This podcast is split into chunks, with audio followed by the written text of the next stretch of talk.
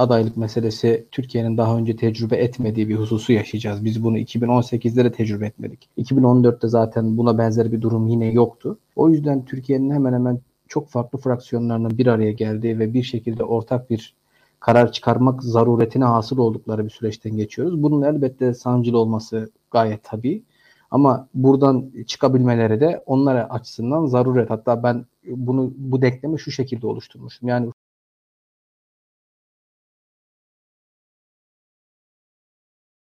şu saatten sonra masadan kalkan masanın altında kalır.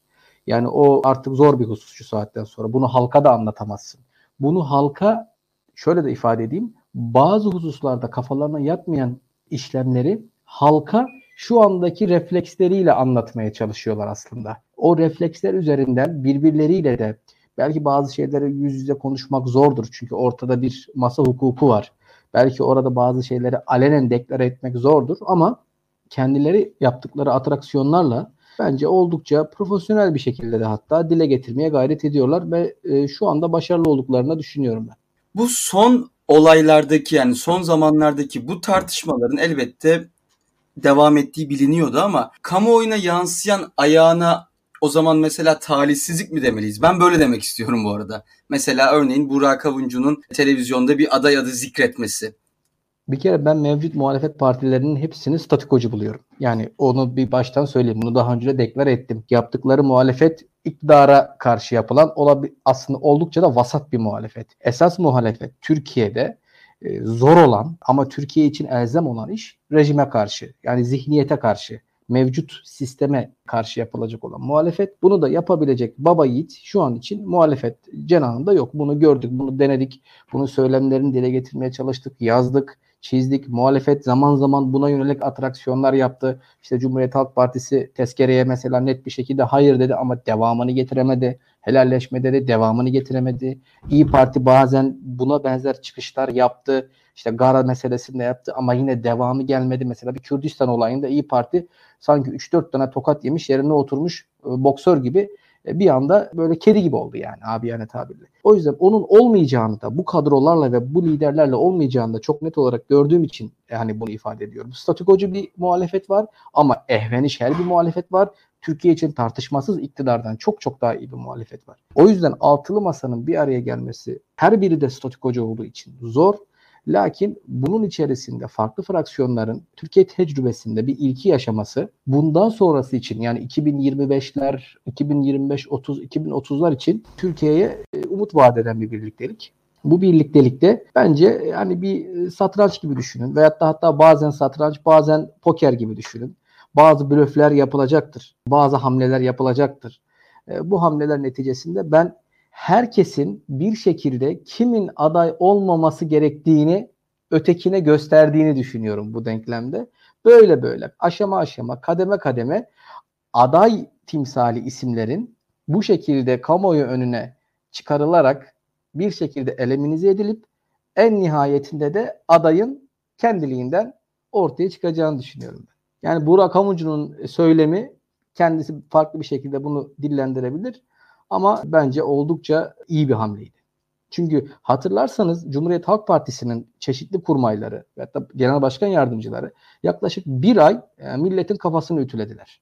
Adayımız Kemal Kılıçdaroğlu, adayımız Kemal Kılıçdaroğlu. Kardeşim bir yandan Kemal Bey de bunlara dur demedi ki görüyoruz ki şu, şu iki üç gündür bunların sesi kesildi. Kemal Bey de tekrardan benden bize doğru bir viraj aldı. Son 2-3 günlük söylemlerine baktığınızda masaya çok net vurgu yapıyor. İşte bunlar olması gereken şeyler. Yani şunu da görmemiz lazım. Bu partiler devrimsel partiler, devrim yapacak. Türkiye'yi başka bir sınıfa, ortama, iklime taşıyacak e, partiler değil. Bunları kendileri ispatladı maalesef. Kendi içlerinde de bir iktidar hırsı var. Bir iktidar olma, önümüzdeki dönemde en çok söz sahibi olmaya dair bir hırslar olduğu için o da bu partilerin maalesef önemli politikalarına bazen zarar verebiliyor. Şimdi şöyle bir soruyla devam edeyim o zaman. Bu arada ben bu yayını gerçekten kendim ne diyeyim bu son zamanlardaki tartışmalardan endişelendiğim için yaptım. O yüzden hemen sana yazdım bunu konuşalım. Hani sana normalde yazıp da sorabilirdim ama dedim madem benim gibi düşünen insanlar varsa hep beraber konuşmuş olalım dedim bunu e, bu tartışmaları ciddiye alıp almama noktasında. Ama hiç unutmuyorum seninle bundan yaklaşık 7-8 ay önce bir yayın daha yapmıştık seçim süreciyle ilgili. Sen bu söylediğini orada da tekrarlamıştın. Masadan kalkanın hani siyasi tarihin onları affetmeyeceğini, seçmenin onları affetmeyeceğini o zaman da söylemiştin. Aha. Şu anda bu iddianı devam ettiriyorsun. Hı hı. Bir yandan şöyle görüyorum ben özellikle Kasım ayından itibaren Kemal Kılıçdaroğlu kendi kampanyasına başladı. Bu hani bir sır değil. Kendini öne çıkarmaya çalıştı ve insanlar o zaman eleştiriyordu. Belki biz de eleştiriyorduk. İşte masa söyleminden ziyade kendini öne çıkarıyor diye. Ama devamında anketlere bakıyorum. O zamanki anketlerde %32-33 çıkan bir lider ki bir partinin genel başkanı olmasına rağmen şu an hani en azından benim takip ettiğim, güvendiğim anketlerde %46-47 oranlarında bir durum oluyor. Bir noktada da o eleştirdiğimiz bir durum ya da işte altılı masa bağlamında ne diyeyim şey mi oluyor, doğru bir şey yapılmıyor mu dediğimiz şey de aslında bir noktada olumlu bir tabloya da dönmüş gibi de duruyor. Bu gerçi neye ne riski alınarak yapıldı bu da ayrı bir tartışma. Zaten biraz bu yorum yapılarak yapılabilir ama orada denkleme artık yani seninle 6-7 ay önce yaptığımız e, yayından daha farklı bir şeyle bakıyorsun herhalde artık. Ben Kemal Bey'in adaylığına karşı değilim ama Kemal Bey bence fırsatı çok iyi değerlendiremedi. Kendisi özgün bir politika güdemedi. Oldukça popülist söylemler, arkası gelmeyen, 3 güne 2 güne unutulacak veyahut da e, çok nasıl ifade edeyim diğer kesimleri tatmin edecek bir çıkış yapamadı. Belki hala zaman var, önünde fırsat var. Bunu oluşturabilir kendisi, aday olabilir. Bu konuya bir şerhim yok ama bazı şeyleri unutmamamız lazım. E, nasıl bir iktidarın e, karşımızda olduğunu dikkat etmemiz gerekiyor. Ben sıklıkla söylemeye çalışıyorum. 90'larla bugünleri kıyaslıyorlar. 90'larda daha kötüydü, şuydu buydu, faili meçhuller vardı falan. Şu andaki rejimin faili meçhule ihtiyacı olmadığı için biz çok şükür faili meçhulleri yaşamıyoruz. Yoksa 90'lardan çok daha ceberrut bir rejim bizim karşımızda. 90'larda e, o mevcut rejimin içerisinde halk desteği yoktu. Şu an zaten Tayyip Erdoğan'ın misyonu bu o e, 1950'lerin sonu 60'ların başında yavaş yavaş teşekkür eden o rejime o rejim hiçbir zaman halk desteğini alamadı. Bu yüzden de 27 Mayıs, 12 Mart, 12 Eylül ve 28 Şubat'tan sonra e, halk tarafından çok sert tokatlar yediler ve rejimin yaptığı birçok zulüm halk tarafından daima kınandı, eleştirildi. E, sessiz kalınsa dahi sandıkta bir tepki gösterildi. Ama Erdoğan halkın 30-35'lik bir kesime gidip rejime cirolayarak mevcut zulümü halk katında meşrulaştırma eylemini gidiyor şu an. Bu çok tehlikeli bir şey bir toplum, bir devlet için. O yüzden bu rejim çok daha katı, çok daha kör kuvvetlerin tehlikeli olduğu bir rejim.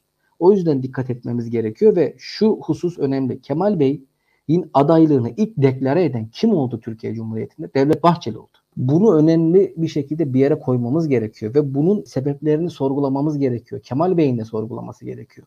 Kemal Bey aday olabilir. Gerçekten muhalefetin %55'inin de desteğini alabilir. Ama mesela Kemal Bey'in %55 aldığı veyahut da başka bir adayın %55 aldığı bir denklemde belki başka bir adayın daha sakin, daha sükunetli bir seçimle atlatabileceğimiz, seçim atmosferini atlatabileceğimiz bir dönem olabilir.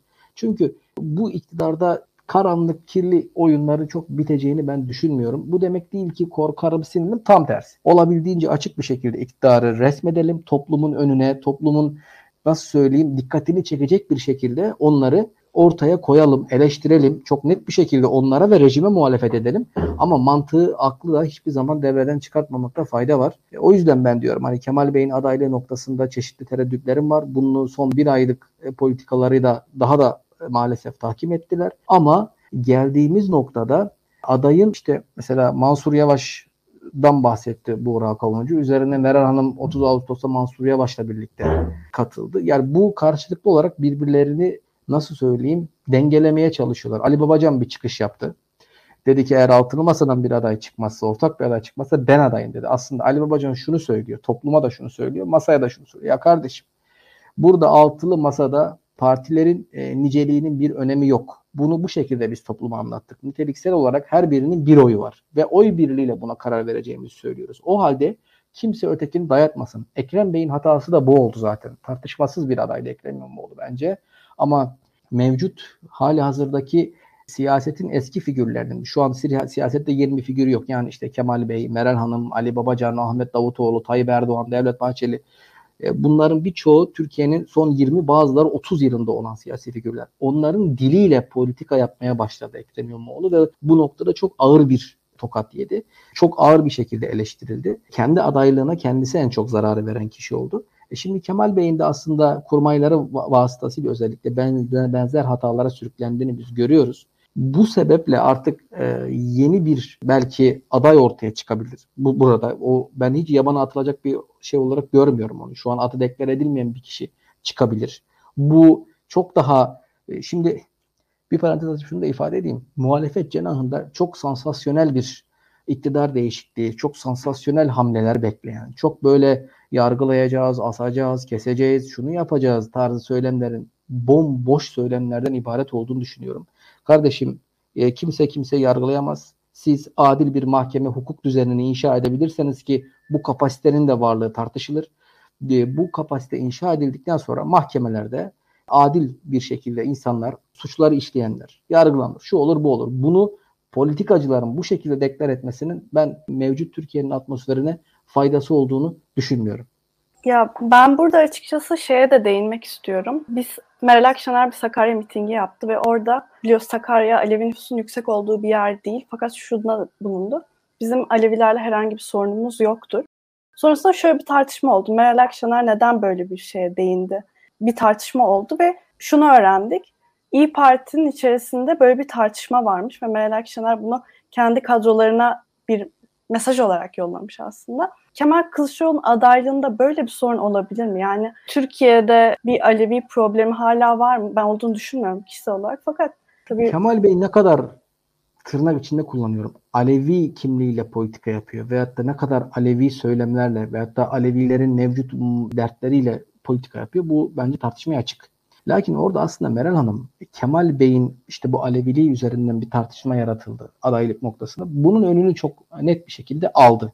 O da mesela yerinde bir hamleydi. Yani kardeşim Kemal Bey aday yapılmazsa bunun sebebi Kemal Bey'in Alevi olması değildir bu cümleyi oradan kurarak önümüzdeki dönemin önünü açtı. Kendi adaylığı da hakeza. Yani bir de Meral Hanım için Alevi meselesinde konuşmak çok zor değil. Onun aşili Alevi meselesi değil. Onun aşili Kürt meselesi. O yüzden o konuda konuşmak onun için çok zor değil. O politikayla da mevcut bir tıkanıklığı açtı. Kendi adaylığını da aslında o da bir şekilde e, aday figürler diyeyim siyaseten Ekrem İmamoğlu, Kemal Kılıçdaroğlu, Meral Akşener her biri kendisi kendini infilak ettiriyor aslında bu süreçte. Yani Meral Hanım da Kürt meselesinde e, özgün bir tavır, özgün bir eylem geliştiremediği bu geliştirme noktasında cesaret demeyeyim çok cesur bir kadın bu tartışmaya açık değil ama belki ideolojik olarak o noktada sıkıntılar yaşadığı için bir parantez açılmadı. Bence kesinlikle partisi de bu noktada çok yetersiz. Nasıl ekonomi politikasında çok nitelikli isimler oraya koydu ama Türkiye'nin demokrasi ve hukuk perspektifine yön verecek kadrolar açısından İyi Parti çok zayıf.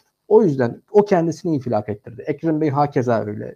Ben Mansur Bey'in ağzını açtığında bir ay içerisinde iktidar tarafından çok rahat e, eleminize edileceğini düşünüyorum. E, şu an hani Mansur Bey'in hala konuşulmasının sebebi ki Ankara Belediye'de de e, Mansur Yavaş'ın icraatları noktasında ben Ankaralı arkadaşlarımdan duyduğum pek insanlar memnun değil ama öyle bir e, geçmiş belediye başkanlığı dönemi oldu ki Melek Gökçe'nin. E, insanlar tabii ne olursa olsun Mansur Bey'i e, baş tacı yapıyorlar. Ama o noktada da ben Mansur Yavaş'ın hakikaten samimi olarak söylüyorum ciddi bir aday olduğunu kesinlikle düşünmüyorum. Aday olmasının da Türkiye'yi iktidarın birçok alanda çok işine yarayabileceğini düşünüyorum. Şu an dediğim gibi bakın ağzını açmadan ağzını açma, ağzınızı açmadan politika yapamazsınız. Mansur Bey şu an politika yapmıyor. Yani ikinci Ekmelettin vakası olursa aslında bence Mansur Bey olur yani. Kesinlikle bu dediğine çok katılıyorum. Bazen gerçekten e, birkaç Mansur Bey olsun, birkaç tane daha daha eskiden siyaset yapmış insanlar biraz bu ağzını pek açmadan muhalefetin yarattığı çabayla bütün saldırıları def ederek, bütün saldırıları absorbe ederek yarattıkları şeyin ne diyeyim üzerine bir figür olarak üzerine çıkmayı isteyen bazı siyasetçiler olabiliyor. Yani umarım konuda bir sürpriz bir gelişme olmaz diyeyim. Bu arada sizin yorumlarınızı da okuyorum e, ve sorularınız olursa bu altılı masanın son durumuyla ilgili sormaktan mutluluk duyuyorum. Şimdi şöyle bir soruyla devam etmek istiyorum. Bir tane eleştiri var altılı masaya. Bu da şu. Parlamenter sistemi tamam getirdiler ama Türkiye'nin gerçek sorunu ben bu arada o eleştirileri aktarıyorum. Yani kendi görüşüm kısmen katılıyorum. Katıldığım yerler var, katılmadığım yerler var. Altılı masa parlamenter sistemi okey bu konuda anlaştı. Bunu söylüyor. Ama Türkiye'nin çok daha bambaşka sorunları var ve aslında parlamenter sisteme geçilmeden de birçok vaat verilebilir, birçok reform yapılabilir. Bu halkın ekonomik durumuyla ilgili, özgürlükleriyle ilgili, devletin işleyişiyle ilgili birçok ilerleme kaydedilebilir. Bu noktada ama altılı masanın işte ekonomi konusunda keskin bir anlaşmazlık biz göremiyoruz. Ama en azından adaylık noktasında olduğu gibi o süreçlerin de hangi partilerin daha öne çıkacağı ya da hangi partilerin liderlerinin öne çıkacağı konusunda bir takım şeyler var ve bir ekonomi masası var bu arada. Bence o pek kamuoyu tarafından bilinmiyor ya da ne diyeyim oradaki görüşmeler çok takip edilmiyor ama en azından yavaş da olsa bir program hazırlanıyor. Buna şuna bağlayacağım. Bazen de bir karar almak aslında sizin isteğinizin aksine çalışır. Yani bir şey söylersiniz bu sefer bu sizin aleyhinize çalışır. Çünkü onun o muğlaklığı kaldırdığınız anda siz boşu boşuna tartışmaya açtığınız bir düzlem koyarsınız. İşte adayın erken açıklanma açıklanmama, ekonomi programının erken açıp açıklanmama tartışmaları da bununla benzer bir şeydir. Bütün bu çerçeveden şunu sormak istiyorum. Sence şu an işte yarın sabah kalktığında ekonomi programı, adayın kim olduğu böyle belli olsa gece toplanmışlar hepsini planı şeyi adayı açıklamış altılı masa. Bu sence akıllıca bir şey mi olurdu yoksa daha kötü mü olurdu? Yok değil akıllıca bir şey değil. Şu sebepten dolayı değil. Hani zaman geçiyor, günler geçiyor. Bizi de bazen e, bir an önceki fikirlerin değişebileceği çünkü o kadar yoğun bir süreç yaşıyor ki şu an Türkiye maalesef ağır yoğun bir süreç yaşıyor ki bunu geleceğe kestirmek de çok zor şu an. Öngörülebilirte Türkiye'de sıfır yani. Ama her kesimin kendi kafasında kendi idealize ettiği ve kendine yakın gördüğü adaylar var. Mesela işte Ali Babacan, e, Deva Partisi Ali Babacan'ı veyahut da Abdullah Gül'ü. İşte Gelecek Partisi Davutoğlu'nu hakeza ön planda görmek ister. Milliyetçiler Akşener'i, işte Cumhuriyet Halk Partisi Kemal Bey'i veyahut da işte daha genç nesil Ekrem İmamoğlu'nu. Şimdi bu süreçte dediğim gibi öyle sakin ve sükunetle yürütülmesi gereken bir süreç ki burada ben hala aynı yerdeyim. Bir şekilde herkes kafasında olanı veyahut da karşı tarafın hamlesine bir tepki olarak, bir reaksiyon olarak gösterdiği aday figürüyle neden o kişilerin olmaması gerektiğini bize anlatacak, topluma anlatacak. Yani mesela neden Mansur Yavaş olmamalıyı biz Akşener ve Burak Akavuncu'nun hamleleri sonrasında e, önümüzdeki günlerde görebileceğiz. Bu ve bu diğer figürler için de geçerli. Kim olması gerekiyor e, gerekiyoru bize biraz daha zaman gösterecek. Çünkü muğlak bir süreçten geçiyoruz ne olursa olsun ve işte bazı e, işte muhalif cenahın bir kesim olabildiğince sektör katı başka bir kesim var daha yumuşak bir geçişten medet umuyor. Bunların da bir şekilde bir orta yolu bulabilmeleri bu açıdan önem arz ediyor ve Türkiye'nin zaten hani o parla güçlendirilmiş parlamenter sistemin elbette çok önem arz ediyor. O bir bir ne olursa olsun ortaya bir tahayyül koyuyorsun. Yani o masayı bir arada tutacak bir şey koydun oraya, bir madde koydun, bir plan koydun. Ama Türkiye'nin temel problemi sistem değil. Yani bu sistem vardı. Bu sistemden önce de yine parlamenter sistem vardı. Göreceli olarak bundan iyiydik. Lakin ideale hala çok uzaktık. Türkiye'de çok keskin bir rejim yani zihniyet problemi var. Burası ve burasındaki sakatlıklar e, değişmeden Türkiye'de gelen gideni aratabilir. 3 seneye, 5 seneye başka başka tartışmalarla. Yani bir insan ölüyor. Bu insanın cenazesi 7 yıl sonra kemik kemikler sadece bulunabiliyor. Kemikler babaya bir poşet içerisinde veriliyor. Ve buna muhalefet cenahından yüksek sesli bir tepki biz göremiyoruz. Bu veyahut da buna benzer başka türlü niteliksel olarak da başka türlü olaylar Türkiye'de yaşanıyor 4 yıldır. Bunlara cepheden bir tepkiyi biz göremiyoruz. O yüzden diyorum iktidarla muhalefet arasında evet güçlü bir ton farkı var ama ton farkı var. Bir e, zihniyet farkı yok. Her biri statikocu. Yani e, Milliyetçi Hareket Partisi ile İyi Parti arasında temel fikirler düzeyinde, bakış açısı anlamında Türkiye'nin sorunlarına çok büyük bir fark yok. Veyahut da işte aslında Deva ve Gelecek'le AKP arasında. Problem zaten burada. Yani e, bu değişmediği sürece de Türkiye'de devrimsel bir sıçrama, Türkiye'nin temel problemlerinin çözüldüğü, Türkiye'nin başka bir e, iklime ve başka bir sınıfa yükseleceği bir yapının e, kurulma ihtimali şu an için maalesef yok. Aslında senin de bize özetlediğin siyasi anlayış bu bunu bir e, bu gerçekliği kabul ederek onun üzerine bir tasvir çiziyorsun siyaset Tabii. yorumlarında. Aybike'ye veriyoruz. Ozan Can Seyis'ten bir soru gelmiş bir de onu sorayım. Güzel bir soru. İyi yayınlar. Aday belirleme sürecinde Demirtaş ve Sol partilerin etkisi nasıl ve ne kadar sizce demiş. Yani bu süreci ee, belirler mi? Şimdi zaten Mansur Yavaş'ı isteyen bir aklı evvel kesim işte Kürtler olmadan biz bu süreci atlatalım jargonuna hakimler ki bu ya benim zihniyet zihniyet demeyeyim de kimlik olarak çok yakın olduğum arkadaşlar ama çok üzülüyorum yani ben bu hale. Bu aslında kendi elleriyle Türkiye'nin bölündüğünü, kendi elleriyle zihnen Türkiye'nin e, duygusal olarak parçalandığını ifşa ediyorlar. E, bu kabul edilemeyecek bir şey. Zaten Türkiye'nin temel problemlerinden hatta en temel problemi bu yani. Bu mesele. O yüzden e, Kürtler olmadan seçim kazanabilirsiniz. Ama Türkiye'yi kaybedersiniz. Mesele Türkiye'yi kazanabilmek. Türkiye'nin mevcut e, bu parçalanmış, çok parçalı halinden Türkiye'yi kurtarabilmek. Çünkü Türkiye duygusal olarak e, toplumun farklı kesimleri çok ağır yaralar aldılar.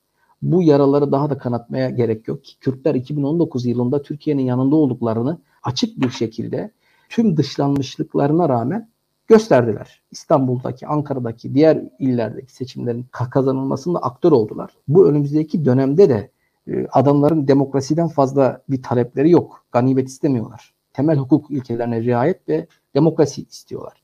Bu açıdan Demirtaş'ın da Sol ittifakında bu denklemde çok önemli bir yeri olacak. Çok kıymetli bir yeri olacak. Onlar üzerine düşeni yapacaklardır. Bu açıdan da ben önümüzdeki sürecin inşasında daha makul isimlerin bir kesimin çok çok sevdiği değil de bütün kesimlerin en az rahatsız edecek bir figürün hatta iktidarla da böyle kutuplaştırıp böyle karşılıklı yükselme yerine daha makul bir dili geliştirebilecek birisinin iktidara da aslında daha çok yara vereceğini düşünüyorum ve Türkiye için daha değerli olacağını düşünüyorum. Ya şimdi şöyle bir konu da var. Şimdi altılı sol masa kuruldu kurulacak yani tam isim açıklamasını da yaptılar. Bu ıı, yeni HDP ittifakı şöyle bir görüntüm vardı acaba. Siz bizi altılı masaya almadınız. Biz zaten kendi ittifakımızı kuracaktık ve bundan sonra hani daha bir legalize etti. Evet altılı masa o kadar da ayrılıkçı değil diye. Bu asıl altılı masanın önünü mü açtı yoksa daha da bir oyların bölmesine mi sebep olur mu bundan sonraki süreçte? Yok hayır zaten o ayrı bir ittifak kuracaklarını ayrı bir e, ya şöyle bu da mesela ne olursa olsun benim zoruma gidiyor ama HDP maalesef Türkiye'deki diğer siyasi partilerin ideolojik olarak da bilinç olarak da üzerinde bir parti. Onlarda da bağnazlar var, yobazlar var. HDP'nin içerisinde de takozlar var. Lakin genel olarak ortaya bir perspektif sürebiliyorlar. Yani kendi kitlesiyle de olabildiğince geçişken bir ilişkileri var. Dönüştürebilecek, tabanlarını dönüştürebilecek söylemler geliştirebiliyorlar. Ama diğer partilerde bunu biz göremiyoruz. O açıdan da sol ittifakın ki orada tipin vesaire olmaz ne olursa olsun kıymetli, diğer ittifaklar da kıymetli ama o partilerin de ben böyle bir Türkiye açısından e, ideolojik ve bilinç noktasında çok zayıf olduklarını düşünüyorum. O, bu sebeple o ittifak bu altılı masayı, yani sol ittifak altılı masayı bence daha da güçlendirecek. E, belki geliştirecekleri söylemlerle ve açıklamalarla altılı masayı da demokrasi ve hukuk temelli daha teşvik edecek bir konumda olacaklarını düşünüyorum. Yani faydalı buluyorum. Şimdi şeyimiz gereği, formatımız gereği artık yavaştan bir son bir soru soracağım. Çünkü fazla uzatmak istemiyoruz. Böyle hap şeklinde seçime kadar daha çok şey konuşacağız ama şeyi söyleyeyim.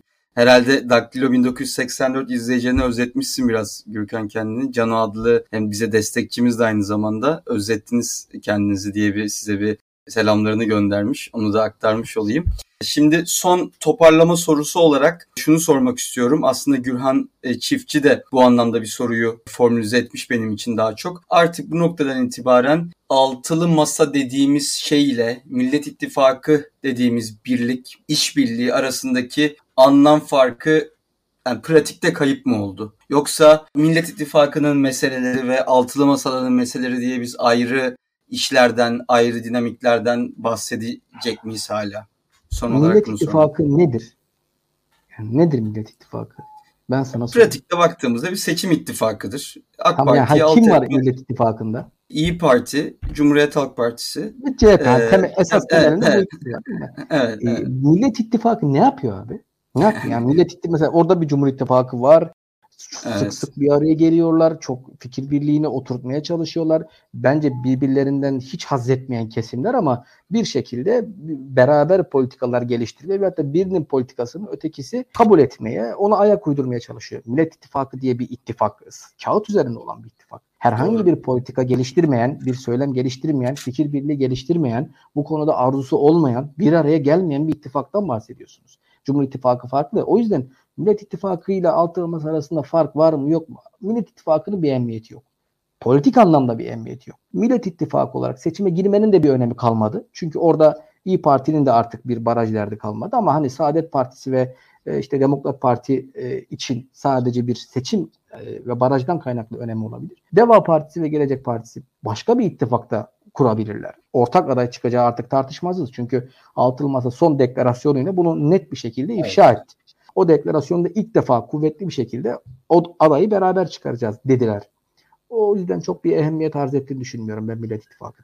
Gürkan çok teşekkürler. Teşekkür Şeyi toparlayayım hemen. Bütün e, yayının başını kaçırmış izleyicilerimiz için de yani Gürkan yayın boyunca bu bizim yayının başlığı da olan bir takım durumlar olduğunda gerginliğe, kendimize, endişeye mahal vermememiz gerektiğini siyaseten iki tarafında ya da altılı masadaki her üyenin de o masadan çıktıktan ya da devirdikten sonra Türkiye'de en azından şu dönemde şu şartlarda siyasi bir gelecek görmediğini kendi de düşündüğünü bunun o liderlerin de farkında olduğunu da düşündüğünü söyledi. O yüzden bu tartışmalar olduğunda bu meseleleri ne diyeyim mesele etmeden e, bunların bir el yükseltme, siyasi satranç hamlesi gibi görüp yolumuza bakmamız gerektiğini herhalde bu yayının özeti olarak söyleyebiliriz diye düşünüyorum. Gürkan var mı ekleyeceğim bir şey? Yo dediğim gibi yani çok daha su kaldırır bu meseleler. Bazen ben de istemsiz şekilde tepki gösterebiliyorum belli başlı hamlelere veyahut da söylemlere ama daha çok su kaldıracak. Önümüzde çok kısa bir gibi görünen bir 3-4 ay var ama aslında kendi içerisinde o kadar yoğun yaşanacak ki belki o 3-4 ayı 3-4 yılmış gibi hissedebiliriz.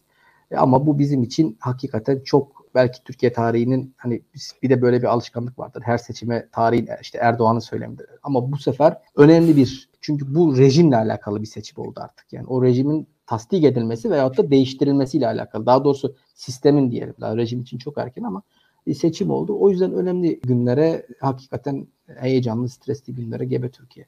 Aybike. Ben de bir kapanışımı yapayım. Öncelikle bütün seyircilerimize izledikleri için ve destekledikleri için çok teşekkür ederiz. Ben Barış'la birlikte bugün Gürkan Çakıroğlu'nu ağırladık. Çok teşekkür ederiz. Yayınımızı paylaşmayı ve be- beğenmeyi tekrar unutmayın diyorum. Hepinize iyi akşamlar dilerim.